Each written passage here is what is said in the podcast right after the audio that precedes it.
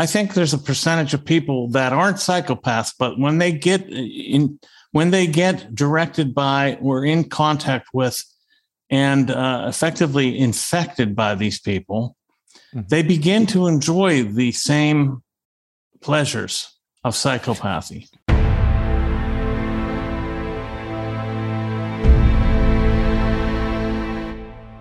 Welcome back to Mind Matters, everyone. I'm Harrison Koehli. I've got Elan Martin and Adam Daniels in the studio. Today, we are pleased to be joined by Michael Rectenwald. Michael is the author of several books. We've got, I think, all of his recent ones here. We got uh, Thought Criminal, his most recent. We've got Beyond Woke. We've got Google Archipelago. And Elan's got uh, Springtime for Snowflakes right there. Nice. You're you're the author of, of several more books, uh, Michael, but these are these are what you've been focused on in uh, in recent years. Maybe for for viewers who aren't familiar with your story, just give a give a background on why are you writing these type of books now as opposed to the kind of academic stuff that you used to be writing. Yeah, I mean, I I was a scholar of 19th century British science and culture, and so uh, previous to these books, I had a book called 19th Century British Secularism, Science, Religion, and Literature, and another book called Global Secularisms in a Post Secular Age. I was a secular scholar, scholar of secularism as such, starting with its roots in 19th century Britain. But um, you know, then I had a fallout with the with the uh, with the university and uh, with the yeah, New York University, justice. Right? Yeah. yeah. from New York University. Yeah, and uh, I had a fallout with the social justice crew there, and um, you know, all I did, I tweeted like these ribald, bombastic tweets about social justice and stuff, and then I was uh, asked to be. I was asked to be interviewed by a, a student newspaper reporter I did the interview, and then within two days, I was pressured into a leave of absence and condemned by a committee called the Diversity, Equity, and Inclusion Group. And thereafter, they just kept, you know, basically trying to make my life impossible there. Uh, they like went after me in a, a, bunch of emails later after I came back from the leave, and uh, I had already I had been promoted to full professor in the interim. I don't think that made them happy. And uh, they moved my office to the Russian department. Yeah, exiled to Siberia. Own, basically, my I called it my own personal gulag uh, because there was like no books. They wouldn't move my books, and they were way across campus, and I couldn't do it.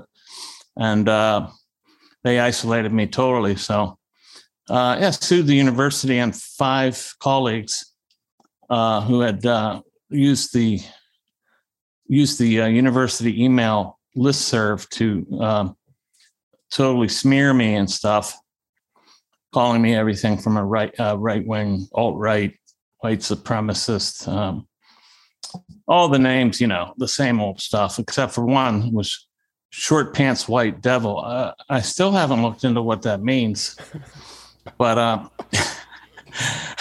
short pants white devil. uh, and uh, so, yeah, and I sued them and I, I, settled with them in 2019. Actually, this case was going to, this is something I don't often say. The case was basically dismissed because my attorneys couldn't overcome their. Um, their uh, their motion to dismiss because they had a, a, an army of attorneys behind them, mm-hmm. and so I invited Milo Yiannopoulos to speak in my classroom, and that caused this huge uproar.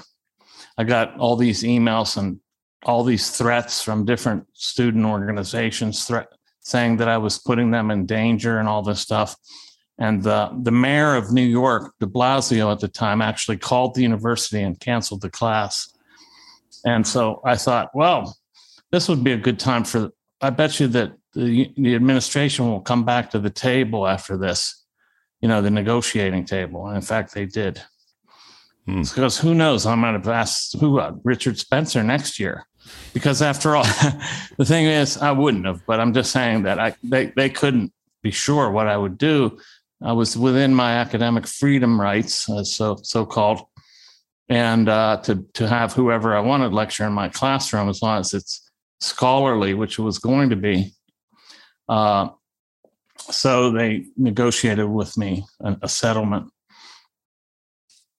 And uh, for and then for I started viewing- writing. You know, Okay. during this time, I wrote "Springtime for Snowflakes," which is about uh, not only my uh, the imbroglio at NYU, but also my academic history, like um, my own indoctrination into Marxism and postmodern theory and all that. And uh, so I go into quite a bit of depth about my educational background in there, in, in graduate school in particular, uh, starting with uh, my MA at, at Case Western Reserve and then my PhD at Carnegie Mellon. uh, the English department at Carnegie Mellon, a bastion of uh, socialism and Marxism and feminism and postmodern theory and so on and so forth. Mhm.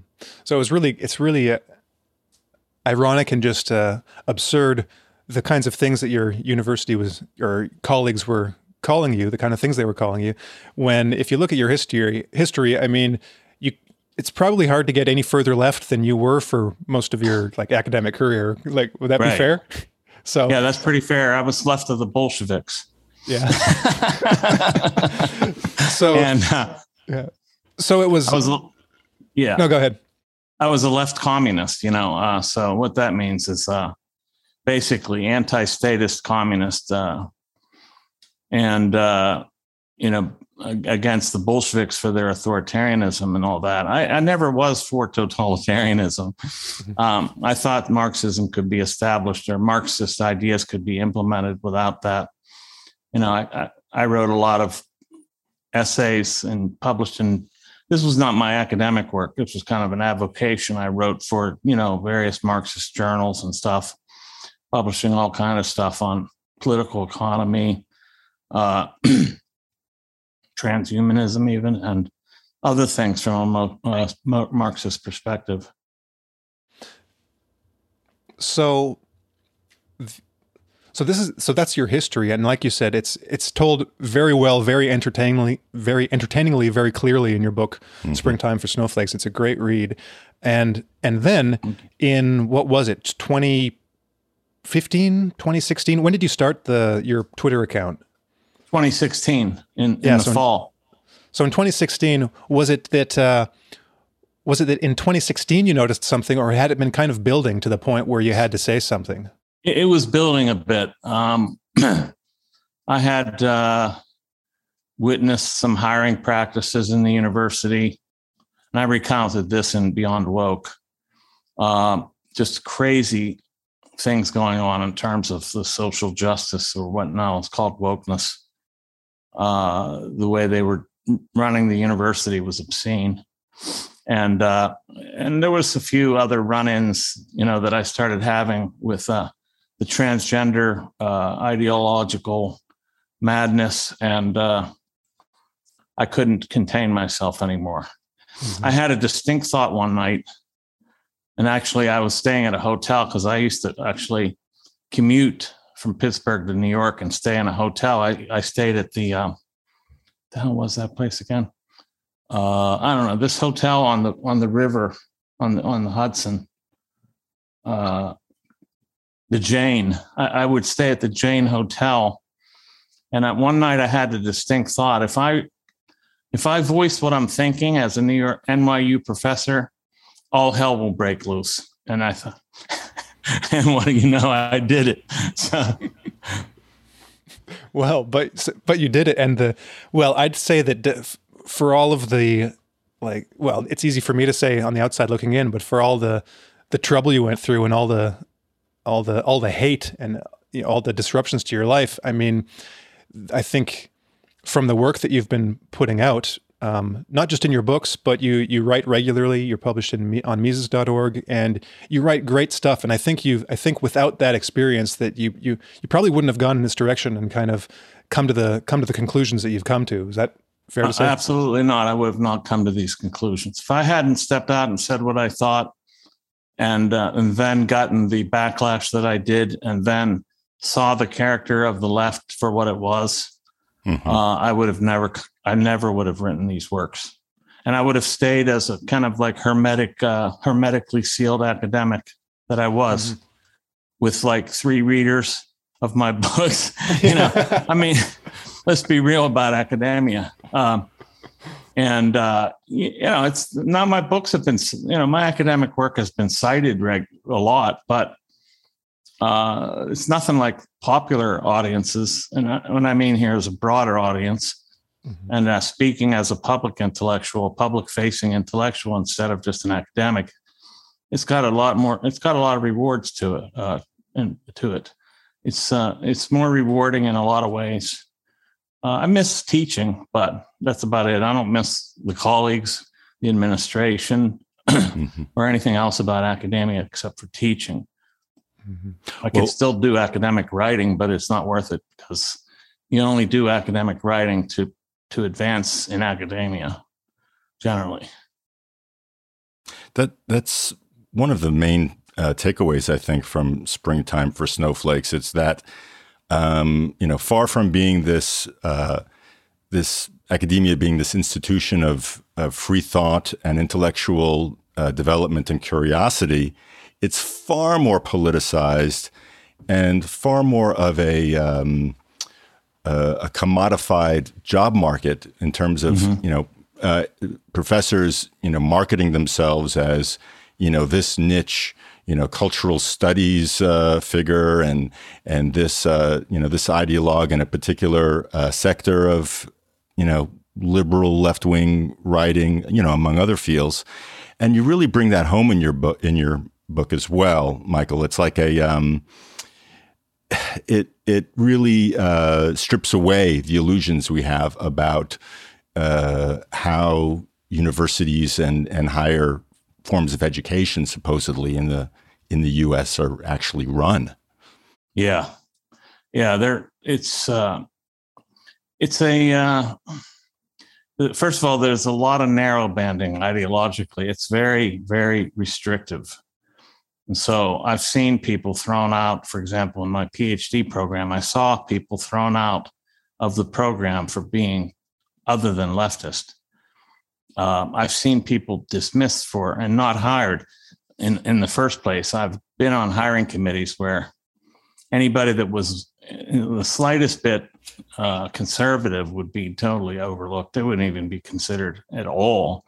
Uh, any indication of that would be plenty to dismiss somebody and all you're looking for when you're doing these application when you're doing these hiring uh, doing this hiring you're only looking for ways to get rid of people. And um, being a white male would be one. I got lucky and got in before it became almost impossible for white males to get hired. Um, and now you have to put up these diversity equity and inclusion statements in order to get jobs and you have to swear fealty to this agenda on the job. So, and who knows what else is going on at NYU? I, have heard it's the department I was teaching in has been totally ruined by um, social justice or wokeness.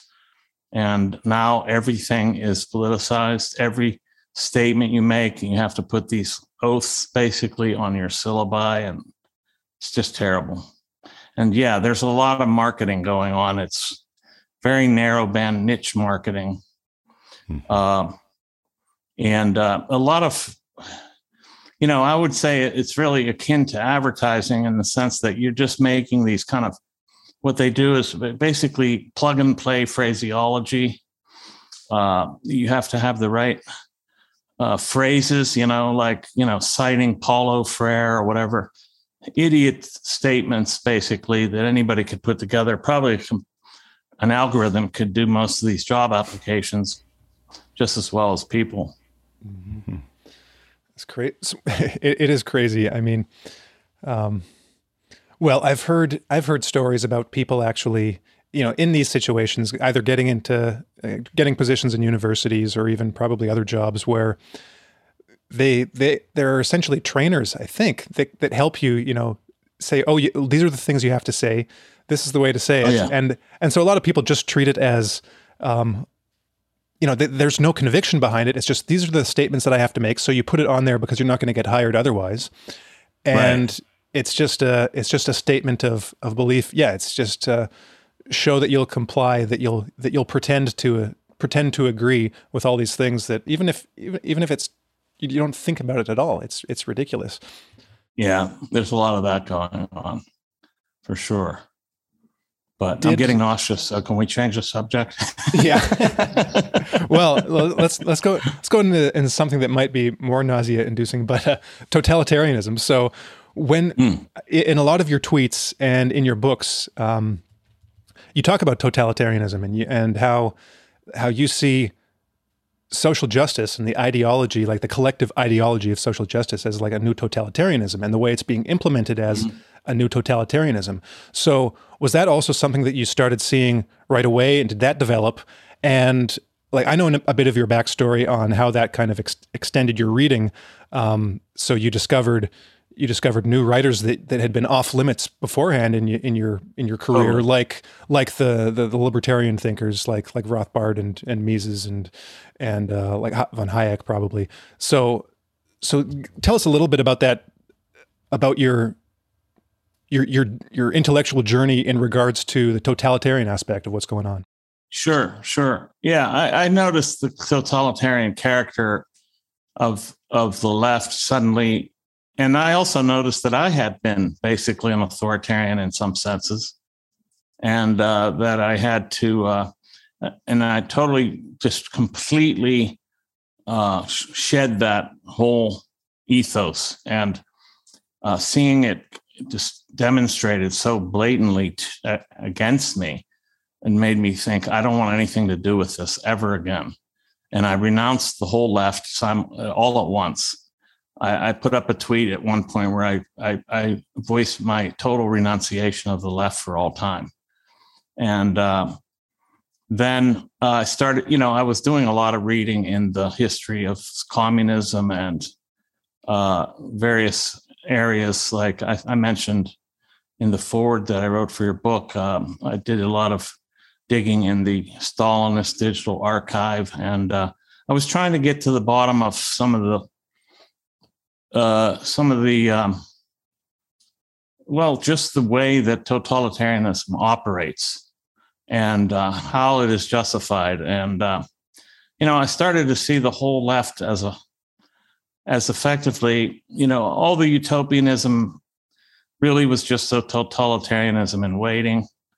Uh, I saw totalitarianism as uh, endemic to leftism in general.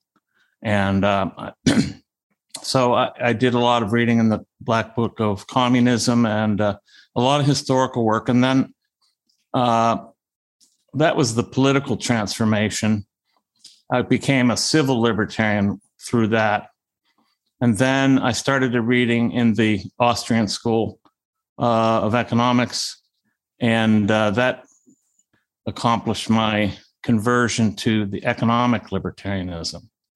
Um, in effect, I came to believe that property rights are the real basis of actual individual rights. The first property being property in oneself, and that um, when you have property in oneself, you, first of all, you can have property in yourself as a com in communism. That's you're immediately a slave because you have no rights of your own over your own body and what you do.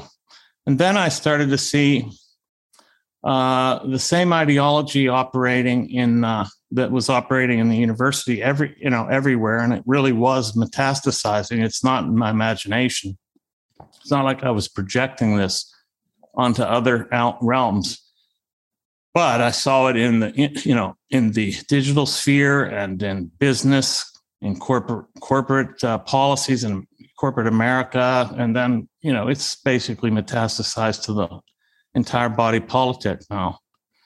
Um, so I started studying. Uh, I started writing about this great reset. Uh, and in connection with um, the kind of reading I was doing in, in terms of the Austrian school and the research into leftist criminality. Well, I'm glad you mentioned all that because one thing that strikes me about uh, your books and and the essays and articles that you've been publishing on Mises and other places is the uh, broad spectrum of uh, ways in which totalitarianism has been made manifest uh, in particularly in the West. So mm-hmm. here are just a few of the titles of your of your articles, Michael, for our listeners, just so that people get a sense of how how many different ways you've been looking at this uh, and in depth. So there's a vengeance and sacrifice, whiteness as scapegoat in critical race theory and critical whiteness studies. Another one, woke capitalism is a monopoly game. Another one, social, social justice and the emergence of COVID tyranny. Here's another one, why postmodernism is incompatible with the politics of liberty. Another one, the U.S. lacks a principled immigration policy. So this is, you also get into domestic politics. Dems are exploiting that under the guise of, quote, humanitarianism, end quote. Here's another one. Who funds the riotous American left and why? The globalist billionaire class, which uses it to build corporate socialism. And here are a couple more. 79% of Americans think that the U.S. is falling apart. That's no surprise when half, the, half of the country wants to crush the other. And here's one last one. Backing Biden, leftist resistance to Trump perpetuates illegal U.S. invasions, wars, neocon victories. So to me, it seems like you you saw the, the template of totalitarianism and um, yeah. its essence, and then kind of like uh, you know the guy from um, uh, They Live. You know, you, you had the sunglasses on, and you were able to see you know how this existed under the surface of so many different areas, uh, and and you know it's it's almost an explosion of insight as as far as I can tell, which I am you know glad for. Uh, and I'll, I'll just thank add you. one more thing. Uh, thank you. Uh, I'll just add one more thing. There are very few writers uh, and people speaking out and writing right now who who are able to, I think, look at so many different political, social, psychological, economic fields and and and look at it and and see exactly how it's gone horribly wrong and be right. I don't think I've read anything of yours so far that I've thought, oh, he's right there, but eh, there, you know, he obviously hasn't read this or or this other thing, and you know, uh, you know, you're good, man. It's it's, it's thank you, thank you, thank you very much. I appreciate yeah. that. I'm flattered, and uh, I'm, I'm a little bit shy about things like this, but I, I really appreciate it. Well, one last thing I, I, wanted to mention, and that is that you're you have an excellent multi-part series on the Great Reset on the Mises website, and uh, that, of course, is like the the um, the overlap between this, you know, ultra elite agenda and all of this kind of from the ground social mm-hmm. justice, there's a huge yeah. uh, intersection, pardon the, the term. Um, Very much that. intersection. I get you. Intersectionality. Yeah. Intersectional intersectional totalitarianism. exactly. Uh, but you make the connection. Good title. Qu- qu- quite well and um, because okay. most most individuals well you do most people you know they see one dimension of it or the other really well if they if they've been researching it and you're saying no look look at how one serves the other or how one is being made to serve the other and and uh, I just think that that's also very important for people to understand that it's it's a um, it's totalitarianism from above and below, effectively. Absolutely. I, I, I couldn't agree more. It's like um, th- there's something in common that socialists have in common with uh, these uh, corporate elite status, and uh, and that is they both want uh, total intervention and control, and uh, they're actually serving each other perfectly right now. So the left is totally uh, at the command and in the pocket of and at working at the behest of, whether they know it or not, of corporate, state, elitists, and even to this day now, of course, the military industrial complex and the uh, alphabet agencies and uh, basically the whole establishment, the left is now a total pro establishment contingent, which is just amazing. But if you think about it, it makes sense because once socialist ideas become dominant, then of course the socialists are going to support what's dominant because that's what they want. So uh, there's socialism, but it's corporate socialism, as I've said in those essays. Uh, and what I mean by that is that it's a corporate run socialism that is being established. Um, it's run and, and operated by these uh, corporate elite oligarchs. Uh, and they're promising kind of socialism on the ground uh, as compensation for their effective monopolization of the entire international uh, world economy. Um, they are instituting, you know, or they're using especially socialist like rhetoric like equity, fairness, and inclusion and all that. Uh, you know, when they mean equity, they mean equal outcomes, and fairness means the same. Uh, basically, uh, it's socialism for thee and um, control, uh, corporate monopolistic capitalism for me. That's really what they're doing. Mm-hmm. Yeah. I know that in I can't remember which book it was in, maybe maybe multiple ones, but you quote uh, and reference Anthony C. Sutton's work on Bol- uh, Wall Street and the Bolshevik Revolution. Um, we interviewed uh, an author, uh, a researcher, Richard B. Spence, who wrote a book uh, like five years yes. ago. Yeah, Wall Street and the and the Russian Revolution. Have you read that one? Yes, he's great. Yeah. Yeah. So. Um, and one of the things that struck me, I hadn't, I haven't read Sutton yet, but I read Spence's book, and one of the things that struck me out, out of that is that he he points out all of the, all of the, um, you know, rich capitalists, um, corporatists in the the early 1900s, who were also socialists, and he, and it's one of the things that I think that yes. you point out briefly, and that and that Sutton and well and uh, and Spence points out is that there is no contradiction between mm. you know between the two. It's like you, well, it seems odd at first because you think, oh, there's no way that this this uh, yes. this monopolist capitalist can be a socialist, but you find out, oh, they're actually they actually are, and and it, it, makes sense like the way the way you put it in a in a modern context with reference to previous examples like Gillette um, it makes sense a, as you describe it because well what is when socialism is established like what happens? Well it creates a giant monopoly. The the state is the monopoly. And with with uh, control control of the economy control of the major like industries and corporations well mm-hmm. of, so of course if a if a, a rich capitalist is looking at that, he's he's he's going to think, well, that would be great if I was the state, right? Exactly. You know, you know, it's not it's not so great if someone else you know appropriates his his uh, his business, uh, his corporation, yeah. and then you know incorporates it into the state. But if he can get in on the ground level, then uh, it's gravy. You know, it's great. Right. Uh, Sutton talked about this. Like I just pulled up a quote. That's why I was looking to my side here. He says, consequently, this is in uh, the book. Uh, uh, what's it called? The the um, Wall Street and the uh, Wall Street and the uh, Russian Revolution. Yeah, Consequently, one barrier to mature understanding of re- recent history is the notion that all capitalists are the bitter and unanswering and unswerving enemies of Marxists and all socialists. This erroneous idea originated with Karl Marx and was undoubtedly useful to his purpose. In fact, the idea is nonsense.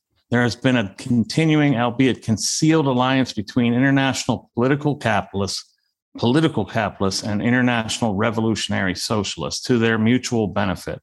This alliance has gone unobserved, largely because history historians, with a few notable exceptions, have an unconscious Marxist Marxian bias and are thus locked into the impossibility of any such alliance existing.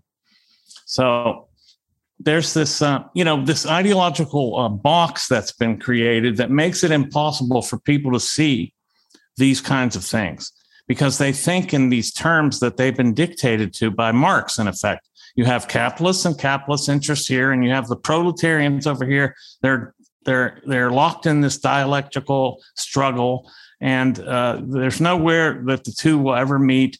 In fact, this is a, a, a battle to the end, in effect, to the death in some cases, and it can't be overcome except by you know the overcoming of capitalism. So there's this total opposition, but this is not the, this is not true. And then uh, sub, you know, corollary to that is that you know um, only right wing ideology supports capitalism. That left wing ideology never supports capitalism. That's also not true. There's plenty of evidence to suggest that leftist ideology has done a great deal to support monopoly capitalism. Well, oh, Elan mentioned uh, your Great Reset series. Um, mm-hmm. Well, I want to get to that. First, I want to talk about uh, some of your recent writings. Uh, you mentioned, just in passing, this book. I've got a proof for it. This is a yes. This is the new edition of Political Ponerology. You see right there on the bottom, foreword by Michael Rectenwald. So you've written the foreword of this book. Um, I edited it. So a b- bit of a collaboration there. Um, is, it, is, it any different than what I wrote? no.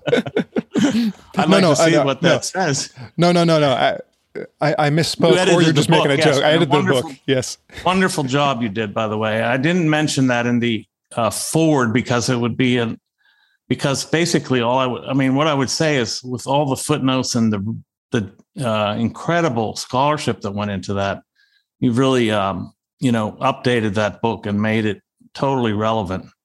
Great. So that's what I want to say now. Um, if I failed to say it in the foreword, there's a great deal to be gained by getting this edition. Great. And by so you can see here, this says not for resale. This is just the proof. But by the time we put this up, it should be available. So um, everyone should check it out. Michael wrote a great foreword for it. Um, makes me want to read it again. Uh, and it, well, you. so uh, well, we can we can talk about the maybe we can talk about a bit about the book later and why you why you wrote the foreword and why you thought it was mm-hmm. important enough to do so. But maybe briefly, maybe not. Before that, I want to talk a little bit about the Great Reset. Uh, I noticed on Facebook that you've that you've got uh, perhaps the final title uh, for your projected new book. Yeah. Do you want to? Do you want to? Yeah. Can you talk I a little bit about it, that? It's going to be the Great Reset. How capitalists became Marxist. And I was thinking of adding how some Marxists have become capitalists, but I'm not sure about that yet. And I'm not sure about the title. Uh, what I want to do in that book is situate the Great Reset in historical context, going all the way back to the early uh, communist millennialists in the 16th and 17th century. Centuries, and move and connecting it all the way forward through uh, Rousseauian uh, socialists, uh, through uh, Saint Simonian socialism uh, into Marxism, and then you know through the Fabian socialists, and all the way into the, the World Economic Forum, and then see, letting people see the the the historical similarities between what this group is up to and what's been uh, floated before, uh, and uh, there's some real serious connections, especially with uh, Saint Simon the uh, the uh, Saint Simonian socialists basically came to the same exact ruling class as the main. They came to to to to posit the same kind of ruling class, if you will, that the uh, WEF has promoted. That is a technocratic elite, uh, banked, but you know, basically supported by big central bank central banks and um, and major corporate uh, technocratic uh, technological uh, corporations, which would allow for the technocracy element uh, of technocratic uh, control. Mm-hmm. So yeah. Um, what I don't want to do in that book is just write like another book like Glenn Beck's book called The Great Reset. Um, mm-hmm. And that is to say, um, uh, First of all, the, the very notion has has still gotten this uh, over. It still has this kind of like resonance of conspiracy theory, even though I think now people realize that this is not uh, a theory, um, this is probably an avowed open plan and it's being implemented in various ways through different programs and policies like the build back better policies of the biden administration and so on and so forth. And um, th- there's so many manifestations of it it's almost impossible to get a handle on all of them uh, but i want to make it clear like this what kind of a system this is that they have in mind um, and um, I want to do that through some historical um, exegesis and positioning and situating. So um, that's why I'm going to do this kind of historical excursus and uh, see how, in fact, this thing lines up with um, other projects of a similar nature. Why, in fact, they're socialists. I mean, why their socialism is compatible with this model uh, and I think we touched on that already with the, the, idea that socialism is nothing if not a monopoly. Um, but these corporate state partners, or as they call them, public private partnerships, um, see themselves, these people that are instituting that, um, from Schwab through all of his global leaders and uh, and so on, they see themselves as this kind of uh, you know administrator class that will oversee the institution of this on the ground socialism, mm-hmm. which to them is not incompatible with this oligarchy that they essentially support. Mm-hmm. That relates. Uh, I'll, I'll, I'll get into a little bit of ponerology here. Um, Elan's became, looking bored all of a sudden. I don't no, no, no. I, I, was I was thinking of ponerology as well. Um, no, go well, ahead with your question, yeah, Harrison. Okay. Then I well, might follow up with something. But well, I know Adam has something too he wants to mention. It'll it'll be a kind of just a, a comment slash uh, interpretation that maybe you you can give your thoughts on. So it was just a few yeah. days ago that uh, um, I, I, came across some clips of what's the guy's name? Uh, Harari. He's one mm-hmm. of the yeah. you know Schwab's acolytes. Yuval Noah Harari. Yeah, Yuval Noah Harari, yeah. and yeah. It, it, was the the clip that's going around recent uh, has been going around recently, past week or so, of him talking about how you know the we we've now achieved through technology, like the mind is now a hackable thing. Humans are hackable, and we we realize that that we have no soul and and no free will. So, um, so basically, we're going to be hacking people and uh, and getting them now we can control people you know uh, well i'm paraphrasing now this is essentially what he's saying and mm-hmm. and so so i saw that and the first thing that came to mind is okay um, uh, typical schizoid now mm-hmm. now it, that that word might be meaningless to a to a lot of people or you know bring bring up visions of 1970s king crimson but um, the one of the things Poner, uh, that Lobaczewski talks about in ponerology is basically these different personality disorders and how they contribute to the origins of totalitarianism. Mm-hmm. And the mm-hmm. thing he says about ideologies, especially the types of ideologies that become the the backbone of a totalitarian system like Marxism, is that they tend to be created by individuals either with schizoid personality disorder or who are, you know, pretty much like on that spectrum. And the the key feature of that that relates to relates to this to this ideology is this. Um, um, well, in Ian, in Iain McGilchrist's terms, it's this it's this left brain um, view of the world that is hyper rational, um, totally abstract, and at the same time totally divorced from reality. So these ideological or, or these ideologues, these people that come up with these grand ideological visions of how how the how to fix the world, the problems with the world, and how to fix it. Oh, well, we just need to be rational. We just need to to understand that humans are hackable creatures, and that we uh, that the human mind is essentially a, a phantom, and that we can control people, and the world will be a great place once we can once we do that.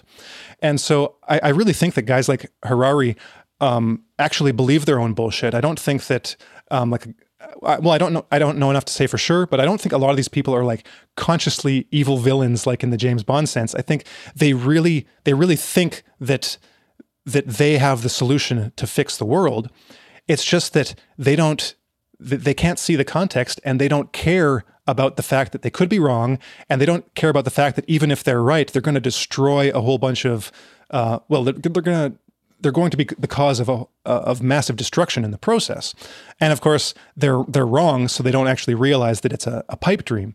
So we've got guys like Harari who have this this technocratic, um, like uh, arrogant, self-serving um, vision of of the world of other people and how how well, conveniently, they're the ones who are going to be in charge, right? Because they're the smart ones, they're the rational ones, they're the ones that know exactly how to fix everything. We'll just implement this great reset, and then things things will be better. You know, the world will be better. It, we we will build back better.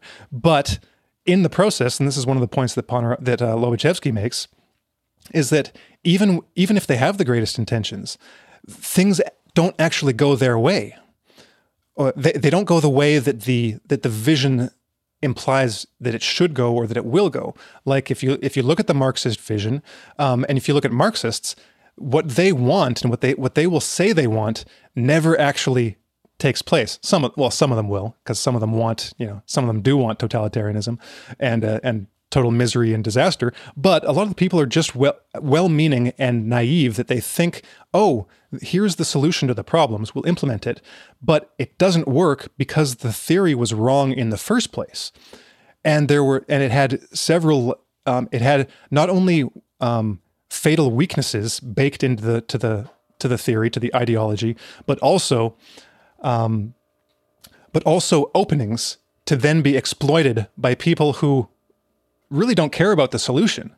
They just care about what they can get through the attempt to implement that solution. Um, yeah. I just wanted to throw out there and see what you thought. Well, did Adam have something to add first? Because I was. Uh, well, you can you can go ahead and give your comments on it because it actually relates to what I was thinking about, which is uh, kind of your your ability to uh, pull all of these different threads together in terms of seeing the totalitarianism uh, in all of its various manifestations, and also uh, I think you clued into the fact that there was a personality aspect uh, to some of this aspect, a, a, a, patho- a yeah. personality pathological aspect to to the reason why uh, it seems to be so widespread in so many various ways and aspects. And um, I was personally curious about the the development of your understanding um, coming to this uh, or rather coming to this realization, um, and where Ponerology fit into that kind of context for you. Um, yeah. So I guess you can. Okay. Yeah, that's good. I'll try to field both of them. The um, uh, the, the thing that struck me about uh, Ponerology in the book, uh, Lobaczewski's book, is that um, there, you know, there's uh, the schizoid that's basically the theorist, like Marx. Marx was a schizoid, um, and uh, and then that that theory uh, gets exploited by uh, psychopaths, and then they don't care. They're not actually when they use the terms that they do, they're actually thinking of something else, and that the, that the ideology is two two sided or it's doubled. Mm-hmm. There's the uh, tacit meaning of the ideology, and then there's this hidden implicit meaning that these psychopaths give to it, which makes them completely, uh, basically, inure to what the uh, the the reading of this ideology is by the majority, uh, the normal people, uh, as Lobaczewski would put it, and uh, that that that that double sidedness is is intriguing to me, and I've been thinking quite a bit about that. But but back to this Harari guy, um, I thought that he's kind of like a controlled opposition within the WEF. That he is supposedly voicing kind of concerns that the WEF uh, is dangerous and that what they want to do is somewhat is dangerous is very dangerous and um, I, I, took that video to be a kind of alarmism, but a kind of uh, controlled opposition alarmism. Uh, but I may be wrong. I have to go back and look at it again. I, I don't think he's lauding these developments. I think that he's kind of warning against them. I thought it was mm. largely an admonition. But if so, why is he so connected to the WEF? and, yeah.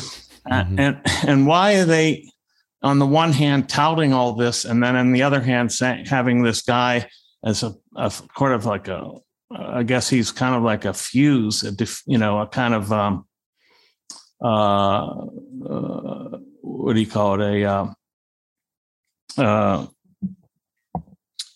a uh, ignition, sort of uh, a valve for letting off a release pressure. valve. Yeah, yeah, yeah. release valve. Yeah. Yes. Mm-hmm. Uh, why are they, you know, flo- why are they floating this guy out there?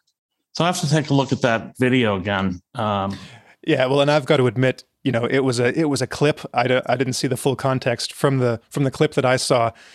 it looked like he wasn't he wasn't really expressing uh, in, in, the clip that he wasn't really expressing either way whether it was a good thing or a bad thing. Just that, oh, this is the way it is, and it seemed like like it was almost like it seemed to me leaning in the positive direction. Like, oh well, this is just the way things are.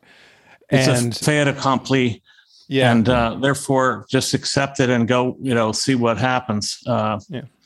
Yeah, that's that's kind of like Schwab's attitude towards the fourth industrial revolution. Is uh, it's a fait accompli. The only thing now we need someone to manage it. You know, um, or every I got to do this imitation. Every country, from the United States to China, must participate, and every industry, from oil, gas, and tech, must be transformed you need to get your your Darth Sidious hood up as you yeah as you do it.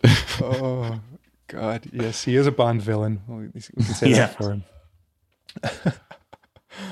but um, yeah, I'm, I want to talk about that idea that I thought was most that was kind of divergent uh, from anything I'd read before. That you have these people that are basically flo- floating the original ideology. And then you have the psychopaths that when they say X, they mean something entirely different. And they they know the insider knowledge. They have the, the knowledge of the insider as to what this actually signifies in, in reality. And they don't care. In fact, they know, and in fact, that's what they're trying to implement. And they use this other language to to uh, facilitate it. So when they say the working class will be, you know, we'll have a society run and operated by the working class, they mean a society run and operated by them as the party leaders and the state leaders, and that they will institute a totalitarian regime where people thought was, which people thought was going to be a workers' paradise, um, and uh, that's just the way it is, and that they they they know better than what you know they know very much what they're doing. And i, I started to think that schwab might be one of these people hmm. that he's a psychopath and that he knows very well what what he's saying means but he uses the code words that they have uh, sustainability equity uh, sharing you know fair juster uh, what else does he say? You know a shared we'll have shared goal shared goals shared goals uh, but these will be their goals that you will share. I mean, and the re- recent book, which I haven't gotten too far into, is The Great Narrative, in which basically uh, there's a kind of tacit acknowledgement that this Great Reset discourse is not going over very well. And though they need to narrative it, narrativize it better. And um, that is almost a sure sign of what Lobaczewski was talking about, where you know, what we're saying has been decoded. So we got to re-encode it to make sure it's it's uh, oblique to the uh, to the non-insider. Mm-hmm. How many times have they done various different uh, like campaigns and uh, like pictures and and and things where they've they've put out uh, what is explicitly their agenda, only for it to get trolled on Twitter and for people to be like, "What is this? And this is you'll own nothing and be happy." Yeah, you'll and, own nothing and be happy. And, and, then they deny it and, and say, then they "Oh, we didn't actually it. say yeah, that." That's the other thing. They gaslight us to death, right? Mm-hmm. So they put out this thing, this great reset all over their website in several books COVID 19, the Great Reset. And then they sort of somehow get it across to the press that they're to, to dismiss it as a conspiracy theory. And it's still being dismissed that way by the mainstream media. Uh, That's crazy. Like the New York Times and uh, the uh, Anti Defamation League, who's trying to impute that any kind of thinking with reference to this is grand, you know, Jewish, consp- you know, anti-Jewish conspiracy theory. Um, you know, I, I, don't see, you know, Schwab.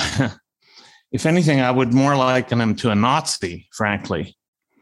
Uh, mm-hmm. To be honest, I mean, his parent, his parents were involved. I mean, his father was involved with the Nazi Party. I don't think that's.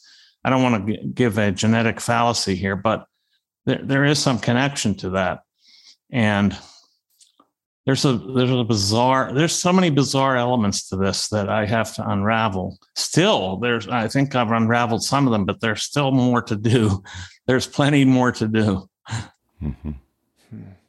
So yeah, as you were saying with uh, uh, and and bringing up you know what you were talking about Harrison with uh, the way in which there's the the schizoid uh, personality types who are the the theoreticians, the people who come up with the narratives, who um, who basically aren't total psychopaths. They have to have some ability to interact with the real world in order to get uh, to to use the emotional hooks uh, mm-hmm. in the same way that uh, uh you know a con man would do for for stealing, you know, or from uh, well, yeah, from stealing from somebody. In order to con them, you have to hoodwink them, um, and they're able to come up with this this grand and and very simple, uh, very simplified mm-hmm. solution mm-hmm. to things, which uh, for anybody who's able to think at all to any great depth should come to realize that any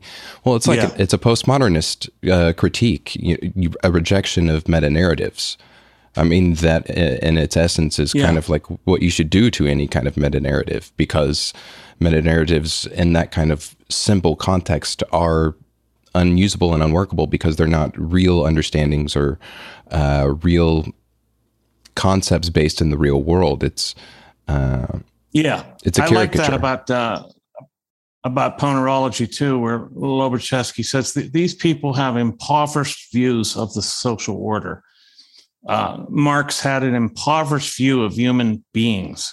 He basically was a ter- ter- terrible uh, you know, cynic where human nature is concerned.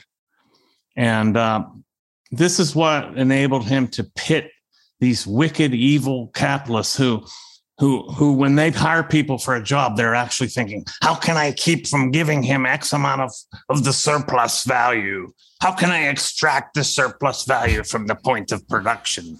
And uh i i and and uh you know this that, that there's this he even says this in capital you know there's this nefarious uh um, first of all, it's an agreement across all these people within the capitalist class they're all thinking like this because they have class, this particular class consciousness.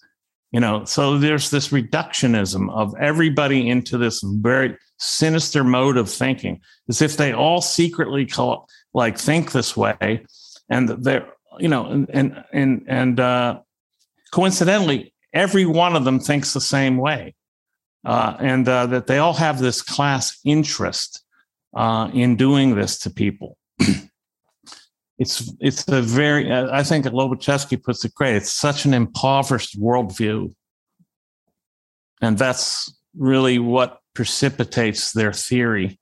You know, before I um, read Ponerology, I thought that basically everything could be accounted for in terms of systemic critique, which is a very leftist way of thinking, frankly and that you know all you have to do is understand the system that they're putting in place and then you can figure out how to demolish it.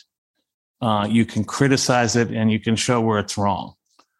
But it opened my eyes to the idea that um, there's this possibility that you have pathological worldviews being per- perpetrated by particular by individuals and then they're absorbed by the populace, and they are not strictly uh, they're not strictly like systemic in that sense that they're just um, uh, about the you know like the, the world the, the worldview that they have really does derive uh, from other individuals and then it metastasizes out to the social body.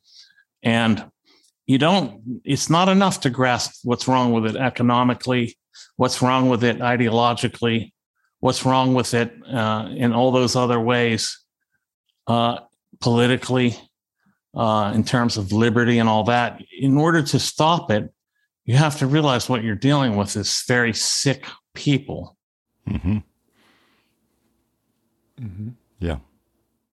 And it's that a, was totally new to me. I mean, yeah. The um the way that you have the oh gosh, what was it? The um I think it was in your your introduction to to ponerology where it's um you have yeah so like you were describing with uh, different people that's that's kind of where the crux of the matter comes down to. Like you're saying, you you thought you could critique the system. You thought you could look at the yeah. rules, look at the the way that they laid things out. Uh, we're all rational human beings here. We can, you know, come to an mm-hmm. understanding of the critique and then we can work forward from that and and therein lies the issue is the the assumption the underlying assumption that everyone that you're dealing with yeah. is the same is a normal person yeah is is essentially the same is normal rational human being with goodwill towards others yes uh, mm-hmm. with you know with perfectly you know benign intent and all that when this you, you know, like I think he, he really convinced me that it's not the case. Mm-hmm. Mm-hmm. Well, I wanted to comment a bit on that. Um, in that direction. So one of the things I, I mentioned in the in the introduction, well, before that, I want to to give you an image. Um, it's like the the predator, like in in the movie, the the Schwarzenegger movie, the predator, like with the camouflage, this like the you can just kind of see that he's there, or it might be something that's like uh, that's kind of in your peripheral vision that you that that just it ne- that no matter when you try to look at it, it still moves to your per- peripheral vision. It's always on the outer edge, and you never quite um, you never it never quite comes into focus, and that's the way I've I see the understanding of individual psychology in the relation to to understanding all of these topics. It's the it's the essential issue that is camouflage and that and that it's it's almost like there's a gravity well or like a um, like light kind of curving around a planet um, that it, it when you try to look at it, you just can't get it. It, it just escapes your notice. And in the introduction, uh, as an example of this, I wrote about uh, uh, with reference to Milgram and Zimbardo, and um, well, Milgram and Zimbardo were the two main ones. And so Milgram's experiment, the the the, the famous um, shocking experiment where you you the the the the experimenter sets up this fake um, interaction where the where one participant is giving a like a, a, memory test or you know a spelling test or something to another participant, and when they get the answer wrong, you're supposed to shock them, and they turn up the dial, turn up the dial until it's a until it is a a deadly um, level of electricity and presumably you hear the person like screaming um, then they then eventually they stop screaming and they're just like lying on the floor if you can see them and presumably you've now killed a person and all because the the the tester, the experimenter says, "No, you have to keep going. No, you have to keep going. No, you have to keep going." And so, um, similar in the in the Zimbardo prison experiment, you have these kids that, uh, or not, or not, not, not necessarily not necessarily kids, but young men who basically turn into um, like you know sadistic uh, prison guards. and you you look at these experiments and the way they, they're presented, the way I learned about them in in you know psychology class, and the way they're presented in just general culture. Um, it's all about how how normal people can do bad things and so, mm. uh, so well, yeah, okay, because a lot of these guys, these experimenters, were trying to understand real evils, like uh, like in World War II, like the Holocaust. How could how could ordinary people do evil things? And but staring them right in the face is the fact that it's the experimenter telling them to do that. what role is the experimenter playing in that situation? That it's the thing that that no one focuses on. Well, mm. so in real life, in these real situations that they're, that they're trying to um, experimentalize, there's a real person giving the orders, right? Now, in real life, it's not a a, professor, a psychology professor, pretending to be an asshole, telling people to kill other people with electric shocks because if they were, it would be an experiment. And they say, oh, no, no, it wasn't real. That's the very reason the experiment was fake in the first place, is because they're not going to get these people to actually kill other people in the experiment. The fact is, like in Nazi Germany, it was real people killing other people in experiments, partly, you know, uh, in addition to many other things. So, who is the person giving the orders? Who, what is the type of person that actually does that? And mm that's the thing that's been almost completely ignored. Of course, you know, there have been a couple people here and there who have made the connection, who have said it, like Gustav Gilbert, who was one of the prison psychologists at Nuremberg, who said Goering was a psychopath. You know, we have to we have to acknowledge this that there was a there was the Nazis had a psychopathy problem. We we should take that into account.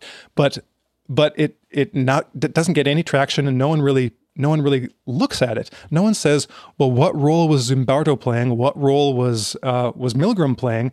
Well, he was playing the role of, well, what was it? It was. It turns out so. Lobaczewski, who's lived through it, says, well, these people were the psychopaths. There was something yeah. um, I, I, saw a really a really interesting clip. Um, but but these uh, psychopaths, uh, let me say this: these psychopaths yeah. will tell you that doing this evil to these people is actually good for them. Right. yeah. And, and, and a lot of people will believe do. it. Yeah. That yeah, that, that's another great point that he makes is in the the section on uh, reverse what he calls reversive blockades, which is essentially a big lie. Right. He points out just right. the basic psychology of it. When you tell a person a whopper of a lie, it actually there's a psychological process where it makes it harder for them to actually see the truth. Mm-hmm. And you can you can see this all the time in the media. That's why that's why fake news is a meme. Well, and a lot of people can see it, but I think a lot of that is probably just a just a result of what side of the political spectrum they happen to be on at the moment. But mm-hmm. but when you tell person a, when you tell people a huge lie, just the fact of saying it, because I think there's this inherent trust within humanity as a social species where Mm-hmm. You know, for thousands of years, we've gotten by on believing what people tell us in just everyday conversation.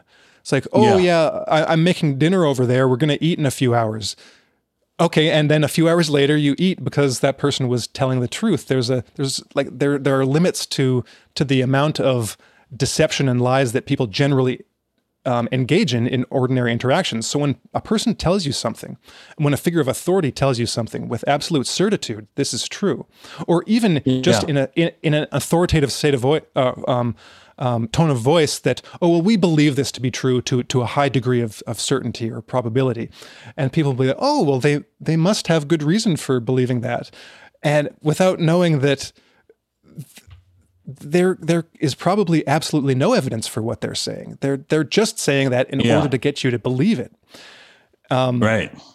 One of what I was going to say this this clip that I watched was from um, reti- retired retired Lieutenant Colonel David Redman, um, who was the emergency management head of emergency management in Alberta for a while, and um, he he's been like for a year and a half over the last year, a couple years, he was um, really criticizing like lockdown policies and presenting alternatives, but kind of getting nowhere in Canada. And in this clip, he says that in his 27 years of military experience, there's one thing that he learned: is that no matter what um, the the what number of like recruits or just troops you're dealing with, whether it's 50, whether it's 100, whether it's a thousand, because he he's dealt with like um, you know battalions, however big battalions are. I'm not a big military guy, like and groups from like 50 to like a thousand people or eight 800. He says in every group, he said, there's five percent of them are evil. He said in in his in his military wow. experience, there would he said in a group of 50, there would always be two or three people who were pure evil. And he said if those people weren't removed, if they weren't identified and taken out, they would then um, they would then influence the the suggestible fifteen percent, mm-hmm. and the and the, the battalion or whatever grouping would be um, totally demoralized. Everyone else, the normal 80%, would kind of would do their jobs, but with their heads down. They would not be enjoying themselves. They would not be feel like they're in a uh, a workable or just a working functional social unit and but but that as soon as those 5% whether it's 2 or 3 or more were removed that 15% would instantly switch to the 80% and everything would go fine and he says that that's so that was the, like one thing that he learned in 27 years of military um, experience. And then he made the connection the leap. He says and i think that we have to keep that in mind for every other level of, of society of our of, of government of you know and any grouping of people. No matter where it is it's not just the criminal class um, you know the the underclass that anywhere you look you're going to get well more or less because yeah. there's going to be variations but more or less you're going to get 5% of people who are pure evil and if they get into power this is what Lobaczewski says if they're the ones that get into power then that 5% everywhere are the new ruling class. And then you've got yeah. that 15% of supporters and everyone right. else is just putting their heads down, getting by. And that's the that's the history of totalitarianism in the 20th century. Absolutely. And it makes me think of like uh, what's going on today where you have people like Jen Psaki, the uh, mm-hmm. press secretary for for Biden, uh, Uh, is able to say, you know, going back to reversive blockades, is able to iterate these most outrageous claims like inflation is not happening or if it is it's actually good for us or it's a it's a luxury problem or anything. But these are so far removed from the truth. And yet how does she get a, how does she get away with it with herself? You know that, that's the question that i really have. It's not not how she's able to fool anybody, but how does she fool herself to this extent? Mm-hmm. And uh, she's either one of these suggestible 15% or else she's a psychopath. Um, one of the two. She, you know, this is a big question. How do these people do this? Uh, and I think one of the ways to understand it is through uh, ponerology. Uh, it makes perfect sense that way. Mm-hmm. There's there's a there's an, another aspect there, and that is the just the the mentality that has been around. I don't know how many years because I'm I'm fairly young, but I don't know when I first noticed it. But this whole PR um, PR mentality, the the idea in corporations in in in politics where you're pre- you're presented with a um, a PR disaster or something. And so you have to yeah. get in front of that. You have to put forward your narrative in order to protect your ass, essentially, and and the yeah. asses of the people around you. So there's been just just that culture. There's an incentive to to lie, essentially, just mm-hmm. to. Oh yeah. And and so I think I think a lot of it. Um, you know, I I, might be too generous a lot of the time, but I think um, a lot of the times it is that kind of 15% phenomenon of people just going along with it. Um, and it could even be for in their mind they might have good good motive well not necessarily good motives but ordinary selfish motives because i, I, I think, think the, of, i think yeah. there's a good percentage of people that actually like 15% i think there's a percentage of people that aren't psychopaths but when they get in when they get directed by or in contact with and uh, effectively infected by these people mm-hmm. they begin to enjoy the same pleasures of psychopathy. Hmm. You know, and it gets to be fun for them. They're like, yeah, well, fuck those people. You know, I mean, they, they sort of just go on with it and uh, and they enjoy it. I think. I, I think they enjoy the infliction of pain. Hmm. Yeah, that that's one of the important points that Lobaczewski raises. He calls it psychological induction.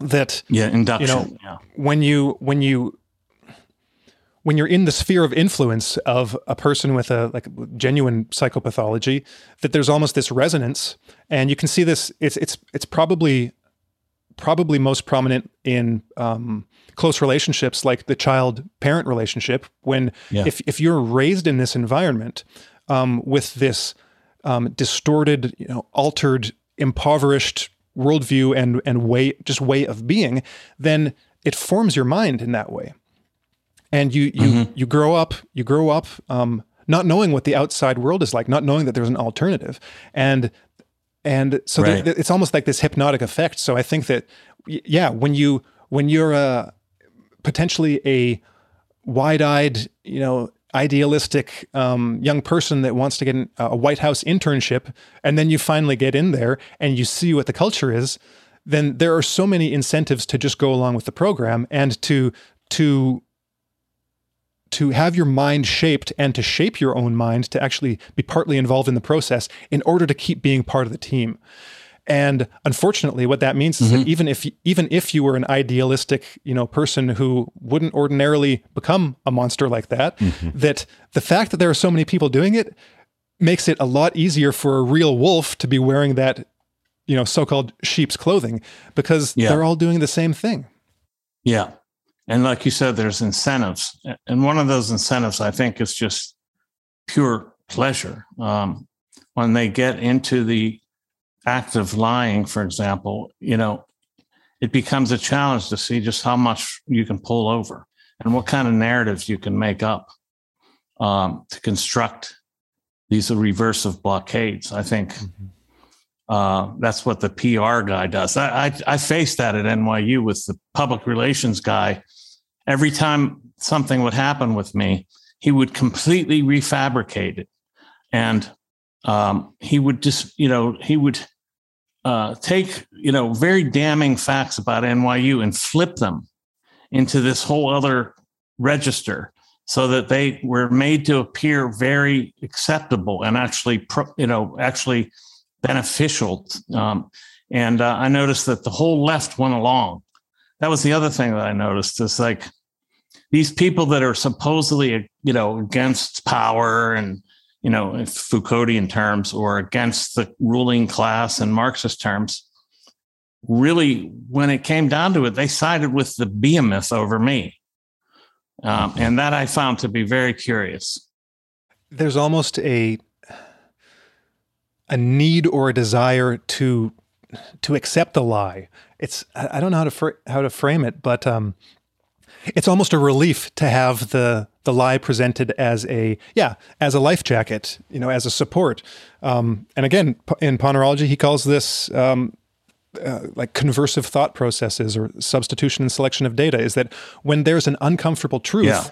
people are, are are motivated to uh, this is like motivated reasoning uh, cognitive biases um, cognitive errors people are motivated to accept a a rose tinted view of of the facts so that they don't have to accept the the uncomfortable truth of what's going on because for all of the for all of your you know colleagues it's like well what what is what costs more emotionally for for me to you know step out of the out of the herd and side with one guy who's getting piled on yeah. you know or to or to accept this this um this PR, you know, photoshopped version of reality, and I can be part of the the, the majority. I can be comfortable, and if yeah, no, it's just one guy, you know.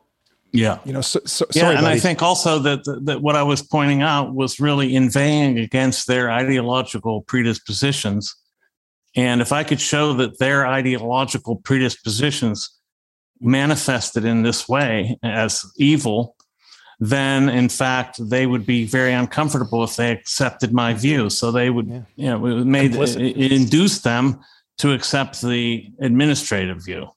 Yeah, yeah. The the thing about it is that um, you have to be incredibly motivated to uh, to see through the lies and and want to get at the bottom of the truth. It's so much easier to accept what you're being spoon fed uh, in in the news, in the media, uh, what people you know who have a position of power over you, perhaps, or family members.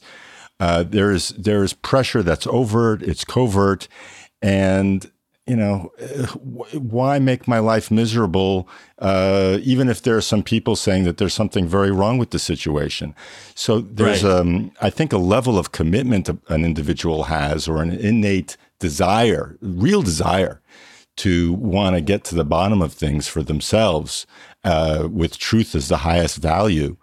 Um, or they just have to be like smacked over the head with a, a, catastrophe that you know makes it makes it impossible not to see it, right? Where it, where the the stakes become personal, and they they yeah. need to be willing to engage in a, a, crisis, a kind of crisis of conscience, if if such a thing is possible uh, for them. I wrote about this in Beyond Woke. If you don't mind, I read a little passage. Yeah, go ahead, please. Uh, I've learned a, uh, um, I've learned a lot about shunning over the past two years, but I won't say how because I was in the middle of the suit. I couldn't say how. I've learned that shunning is an ancestral behavioral pattern directed at the deviant individual. Shunning is the means by which the herd ejects the stray and reinforces herd coalescence and mutual self protection. The herd is the Leviathan and the demos of the decentered cathedral the, papacy with a million popes, as I'll discuss later. For individual herd members, herd compulsion is experienced as a yearning for collective protection and fear of the herd itself. This double compulsion ensures that the, the compliance is the rule rather than the exception. And it is almost all, it almost all but guarantees that only deviants can see the herd's methods of superintendence, which are therefore incommunicable to herd members. Further, fear of the herd is based on the herd's history of terror, which all cognizant members have witnessed be- being applied to others, the deviance that everyone must avoid and avoid becoming. yep. So, um, just getting at the um, this double compulsion of of the herd mentality. It's both you get protection of for being in the herd, and you get and for you and then then there's the compulsion of fear of the herd itself. And as a member of, of the herd you know what the herd can do.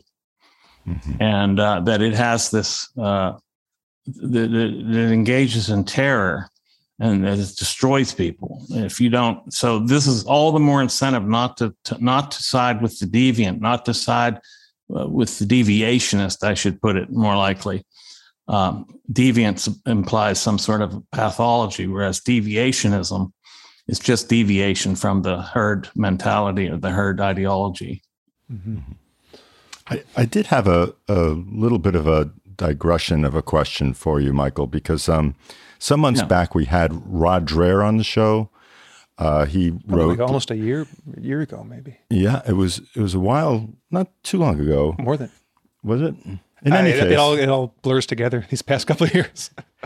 he wrote uh, "Live Not by Lies: A Manual for Christian Dissidents," and he um, he had interviewed individuals who lived in uh, the Eastern European Soviet satellite countries uh, in the 50s and 60s, and discussed the types of things that they um, they needed to do for themselves to uh, to fortify themselves against um, tyranny, uh, the networks they created, and the excuse me, the kind of um, the kind of uh, spiritual, uh, religious um, organizations and and networking that were um, part of the the very substance of their faith in the future and their and their strength.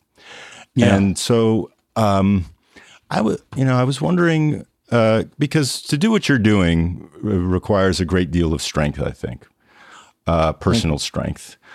And um, so, I guess, how do I frame this question? Is there you a. just want to spit it right out. I'm fine. I know what you're yeah. doing. okay. Trying to ease into it a little bit. no, don't worry about it. Just go for it. okay. What, if anything, uh, do you feel is the religious or, or spiritual dimension to to being a, a kind of a truth warrior um, in, in, in the sphere that you're working? How does that figure in, if at all, uh, to who you are and, uh, and uh, this work? Well, you can see that I'm welling up somewhat. I'm a Christian, and uh, that's how it works for me. In other words, um, I have a conviction to the truth, and I have a feel. I have also I have a faith in in uh, in my protection, uh, and it also gives me sustenance to continue. Um, if it weren't for that, I wouldn't be able to do it. Hmm. I, I, don't know if that's too straightforward for what you were getting at, but that's the truth. And uh, now, when I say this, I'm not talking like I'm not uh, I don't, I shouldn't have to qualify this, but what I mean is that um, to me, the cross sort of symbolizes everything that is difficult in life, and um, and that the cross to me is the way through, and uh, that redemption comes through that. That there is this on earth, there is this, there is this cross, and um, this cross though is not the end. You know, it leads to another world, and if it weren't for that faith, I don't think I could be able to do this. And I, and I, you know, I'm not uh, slightly different than Peterson, who sees in Christianity a kind of uh, uh, symbolic uh, archetypes and so forth. You know, I actually believe it. Mm-hmm. Well, uh, it's um, so like you're saying, Peterson has recently uh, expressed his own renewal or deeper faith in in in Christianity or Christ or Jesus or and was also quite emotional. It's a very real thing for him. And it was only through, I think, mm-hmm. his trials and challenges that struck to the very core of him that he um, he was able to come to it. Um, unfortunately, yeah. uh, you know, it's sometimes that's what it takes in the life of an individual to to know it on some visceral level that isn't uh, necessarily so easy to explain um, or account yes. for. Um, so I, I appreciate that. That's that's something that I, I wanted to know about you, having you know read about your years of of research and writing about secular you know organizations. Yeah, the thing and, is, uh, interestingly enough, I I was attracted even when I was writing about secularism to a particular th- thread of secularism and the way it was founded, which was that kind of ecumenicism, uh, ecumenical movement that also included believers as well as non-believers. Mm-hmm. And that wasn't uh, like a negation. It wasn't about the negation of super of belief or anything like that. So I trumpeted that sort of as an seemingly now, as I see it, an anticipation of where I was headed. Mm-hmm. Um, but I, I want to say this, um, connect it back to the book, because I found this to be an important element of the book as well, um, political ponerology.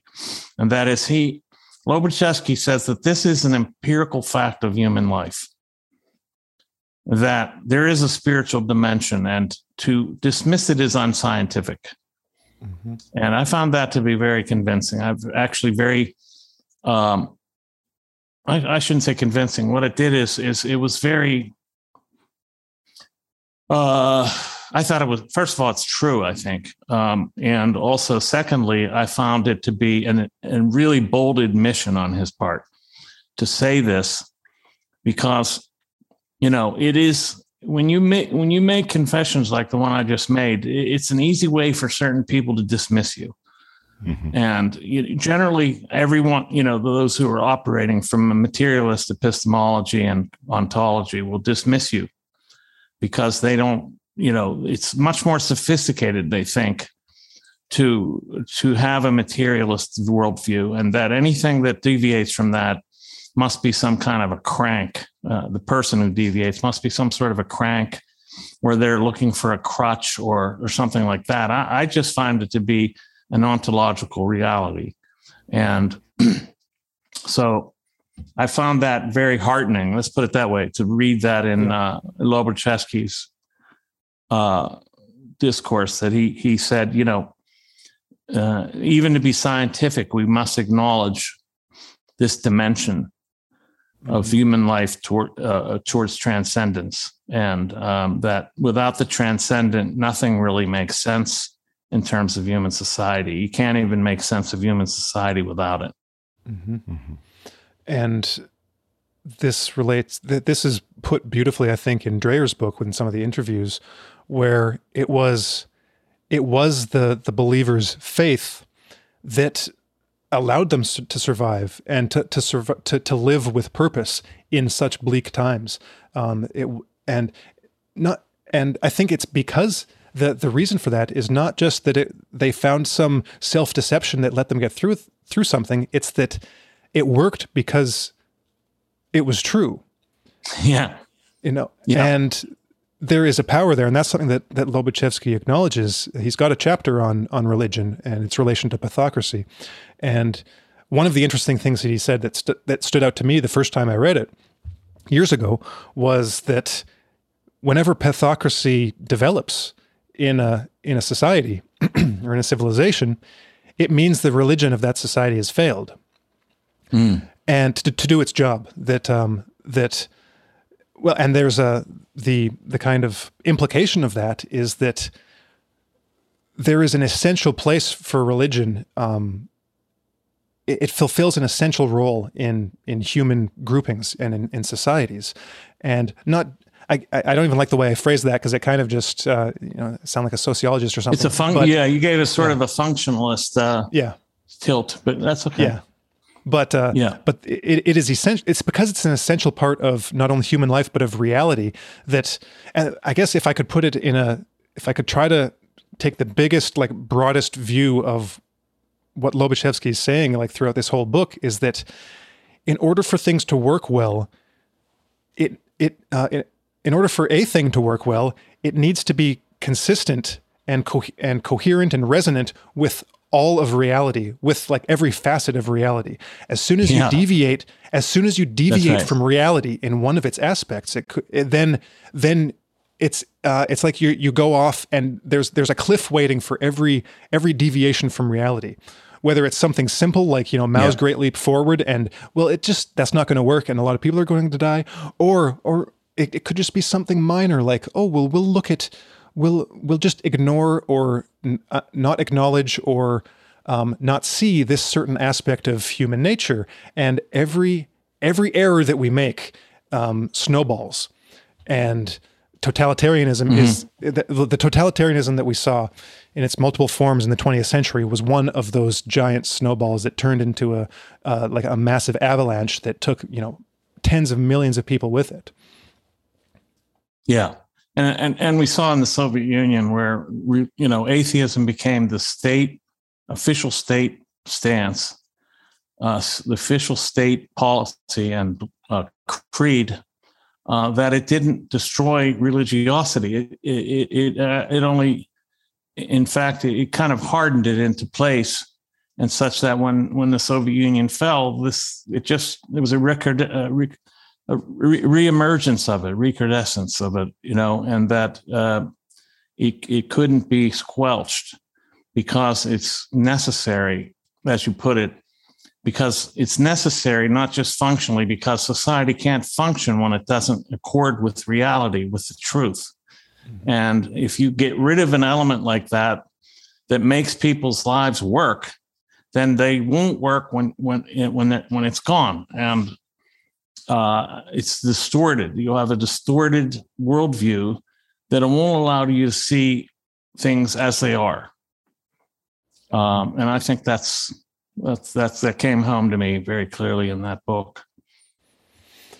Well, or just, I, w- I was going to say we might wrap it up in a in a few minutes. Um, did you have one one last question? I have one more thing to say, but just a quick comment, and that is that I don't think it's any coincidence that um, uh, the the um, the ease with which people have been allowed to go back to to churches, particularly in the U.S. Uh, during the past two years, um, the, the, the atomization of people uh, being kept apart from the place where they where they would worship and be with each other in this sharing of worship.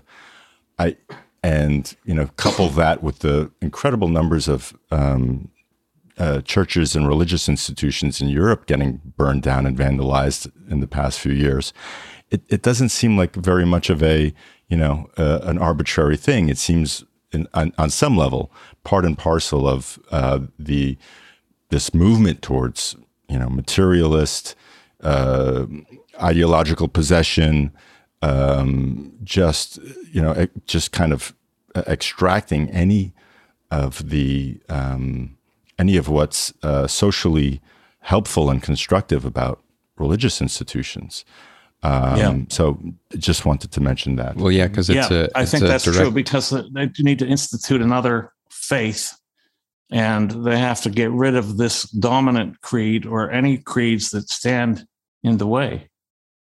Yes. That you took the words right out of my mouth because that was exactly what I was going to say. If you're looking to create a monopoly, the only way you can do that is destroying your competition.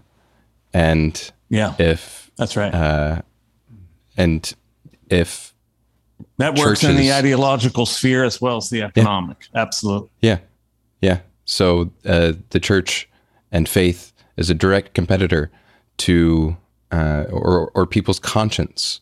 Their their direct line to God is mm-hmm. a direct competitor with uh, the the propaganda line or the propaganda hotline, uh, such as it is like CNN and and other you know outlets, so the the media.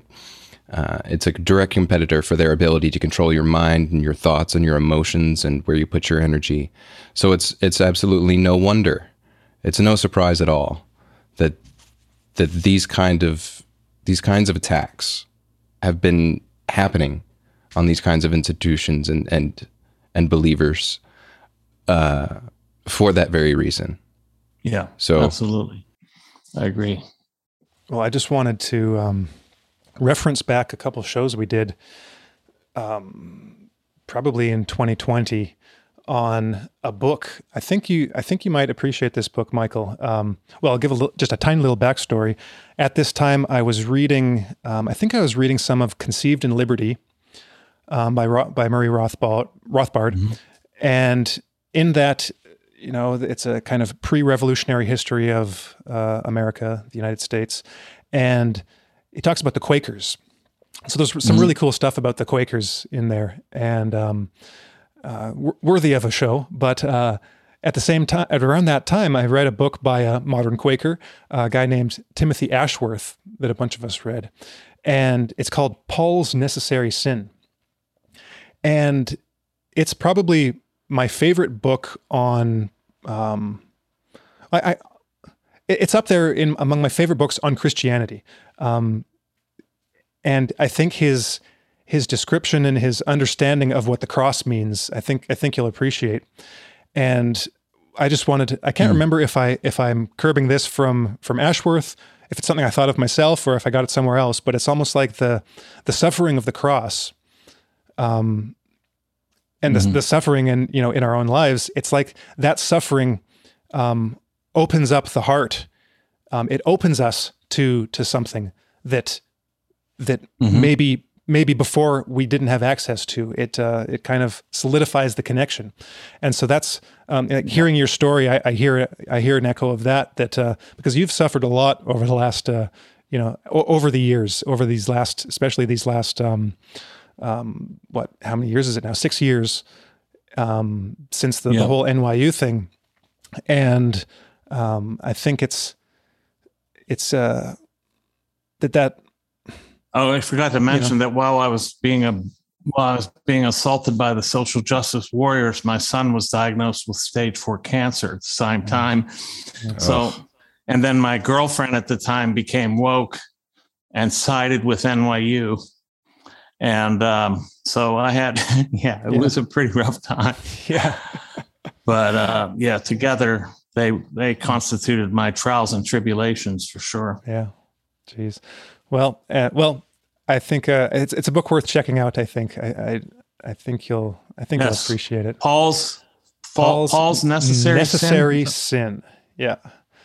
It's uh, uh you know on first gl- right away on first glance, it might appear to be a book on like uh, philology or like you know the what what what do these words mean? But it all comes together in this like beautiful picture of what he is what he is essentially doing is looking at Paul's letters and try and trying to find the coherent the coherent message within that letters, the coherent well message um, like view or worldview or yeah just the, the coherence of the ideas and the and the images that are that are in Paul's letters, and it's just I found mm-hmm. it to just beautiful and uh, um, really well I'll stated. check it out. Okay, well, all right. Well, it's been an absolute pleasure talking to you, Michael. You. Um, again, uh, this pleasure. is the the latest of of Michael's writings available in political ponerology. All his books are available on his website, uh, michaelrectenwald.com. We'll have a link in the show description. Right. Um, if you if you're if you're an evil person, you can buy them on Amazon. But uh, but, uh, no, but if, if you, can, you can buy, them, them, directly from me. Yeah. Yes, exactly. If you buy them directly from me, I sign them. Yeah. Great. So uh, michaelrectenwald.com, leave a link. Um, oh, you've also got uh, a news site that you established way back, like 2003, was it? Uh, CLG? One. Maybe 2001. CLG right? okay, News, yeah, legitgov.org. Okay, yeah. legitgov.org. So check that legitgov. out. Legitgov.org. That's the news site that I sponsor. Okay. Yeah. Well, we didn't get a, a, chance to talk about it, but we'll have you on again. Um, like especially, well, for sure when your new book comes out, um, we'll all read it and we'll have Thank you on you. to talk about it, and maybe we'll have uh, more discussions of this sort in the in the intervening months. So thank you again, Hopefully. Michael. We had a, a, a great time talking to you, and uh, we're so glad that you're healthy and that you're writing, and um, happy to have you with us. Thank you so much. I appreciate it. It's my pleasure. Take care.